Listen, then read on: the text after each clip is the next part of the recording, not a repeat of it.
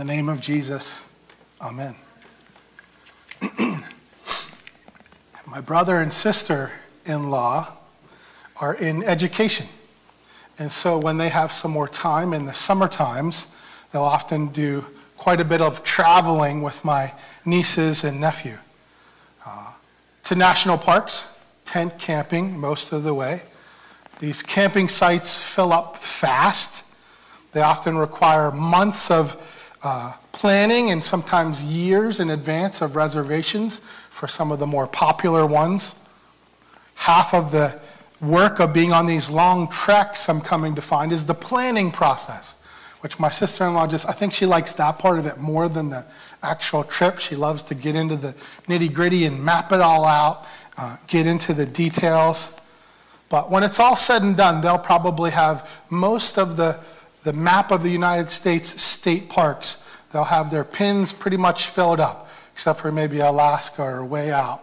But they're rounding it out quite nicely. 2 summers ago, they clocked over 4,000 miles on their minivan, heading out to Yellowstone in Wyoming and back. This past summer, they drove to Yosemite in California, and their round trip was 7,500 miles. 7,500 miles. Stopping along the way to take in the sights, to sleep in tents along the way at different spots, and often this time to get their van repaired during the trip. Some of the nights it would rain, some it would be severely hot, others very, very cold, depending on where they were and what the elevation was. We would get updates occasionally throughout the summer in glimpses as they would go through small towns or certain rest stops where if they had Wi-Fi or just enough cell signal to post a couple of pictures. We would find out that they're still alive and doing well. They're still somewhere in the known universe and they're making their way here or they're headed back. But I heard about some of the breakdowns and I told them before they even left. I said, you gotta get rid of that van. But my brother's logic was, if we're gonna put all these miles on, I don't wanna put it on a new one. And I'm thinking, all right, go ahead. You're rolling the dice, but my money's not on the van. And so at one of their stops, I didn't know when they would get it. I mocked up this picture. It was of the redwood forest, a big redwood tree, and I put a tombstone in front of the tree. And on the tombstone, I just wrote, the van. And I put a caption at the bottom that said, 1 national park, too many. And I sent it to him. And he quickly took it down. He didn't want anyone else to see it because he didn't want them to get the wrong idea. But he laughed. He laughed pretty hard. What I didn't know is that was, when he got that was the 4th time that their van had broken down. And they had to change routes to try to get this fixed and get back on the road. And every time it would happen, it would be a Friday night, you know, when there's no mechanics, right after closing time. The next town would be so far away, they're driving 15 miles an hour on the wrong size spare tire. Anything you can do. He'd have a tire, a radiator, you know, it was different stuff every time. And I thought, every time I'm reading this, I'm like, man, that trip is filled with joy. I wish I would have went on that trip with them. Shucks, I have to work all summer. You know, I thought, look what we're missing out on. And I thought, all right. So they get back. And I asked them, too, you know, how was the trip? I asked my nieces and nephews, expecting to hear them go on and on about this grandeur that they saw and these majestic sights. And it took them a long time to get to the good stuff. They told me a lot, but it wasn't what, you know, wasn't what you'd go out to see. There was a lot of the details of the trip where I just didn't hear any joy. So I thought, all right. It wasn't long after they were back. You'll be all relieved to know they have a brand new van now. It broke down one last time in front of their house, and they literally couldn't move it to get to a car dealer or anything. So that kind of decided for them. As I thought of their trip, though, and I hear our reading tonight, the wise men, we have one line from Matthew chapter 2. It says, the wise men from the east came to Jerusalem. That's all we get. Short, sweet, but that was probably not their journey, to say the least. The east wise men would probably be coming from Babylon. That would be modern-day Baghdad or Iraq. So the distance from there to Bethlehem is about 900 miles. So if you're walking on foot or driving, it would be from here to Minneapolis, Minnesota. That's about how far they would have traveled. On fully loaded camels, if you're averaging what I researched to be about 20 miles per day, if you made no stops, no detours, didn't sleep, and you went a beeline straight, you might be able to do it in 45 days. But when we hear in Scripture that they stopped at Herod's, that he's asking about the star, that the order to kill babies was anyone 2 years and under, the length of their journey was probably much longer than a summer trip.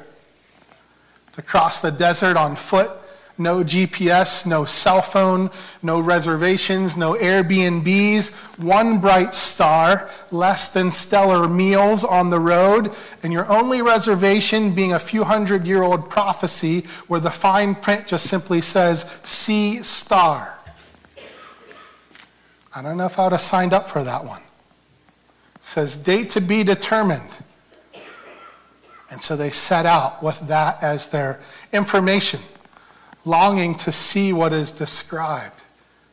And I wonder if we had a conversation with the Magi after their trip was all done, how much of the story would include that one moment that we hear in Matthew where they bowed down and worshiped, where the whole trip paid off. Obviously, great joy in the moment, but to go through all of that to get to the joy at the end is tough. Our journey through Advent right now. This is about the time in the month where joy wanes a little bit.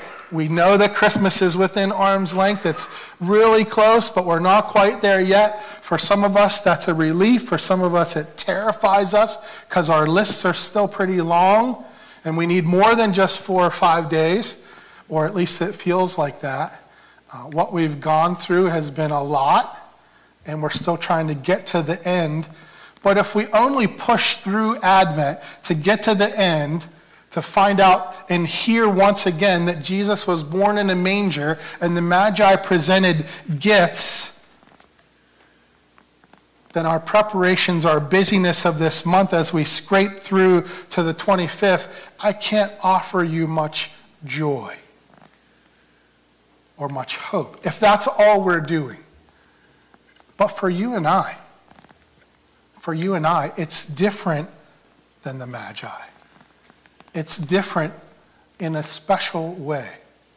For them, their trip would culminate at the end, finally, if the prophecies were true, to see the long-promised Messiah. Only after the trip ends. But for you and I, who celebrate Christmas every year and remember in that celebrating that the Christ, Jesus, Emmanuel, God with us, God who humbled himself as a baby, put on human flesh, the all-powerful, the invincible God that's majestic beyond all things, put on flesh to be able to die death, and to rise again for your sins and mine, that we can come and approach God and be forgiven. And God, Jesus, can rise and once again be all-powerful in all places with every single person, all at the same time. So now for you and I, as we celebrate Christmas, as we go through Advent, Jesus goes with us. And that's drastically different than the first time around. Jesus goes with us, and it's not that we have to wait till the end to experience joy, even if our road through Advent stinks, even if we struggle, even if the things aren't lining up, even if our checklists don't get fully completed, even if we didn't get to the Christmas card this year or sending them out, or we filled it out only to realize we forgot, in addition to 100 and some stamps, we needed envelopes to go with those stamps, and now you're still not ahead of the game. whatever it may be, whatever it's tough to find joy in, oh man, has it helped to be reminded that Jesus, our joy, is with us right now as we go through. Jesus is with us as we wait for Jesus. Have you ever thought about that during Advent? Christmas doesn't just celebrate the manger, but it keeps us looking forward. Now we share something with the Magi. We know the prophecy. We know from our reading in Revelation that Jesus promises to return and come in glory, where all this pain and suffering goes away, where he ushers in all things new and restores things fully. And so as we wait for Jesus to come again, we wait with Jesus with us now. So the J in joy might as well be Jesus. Jesus is our joy tonight. It's not some fake thing that we have to muster up or maintain. Joy is God incarnate who maintains you through our trials, through our tribulations, all while we're looking forward, looking ahead for him to be with us face to face, for him to fulfill all things. So as you prepare to celebrate Christmas in just a few days, continue looking forward to that next big sight to behold. Let your imaginations run wild, and even if you're struggling right now, do so knowing that you struggle with Jesus. In his name I pray, amen.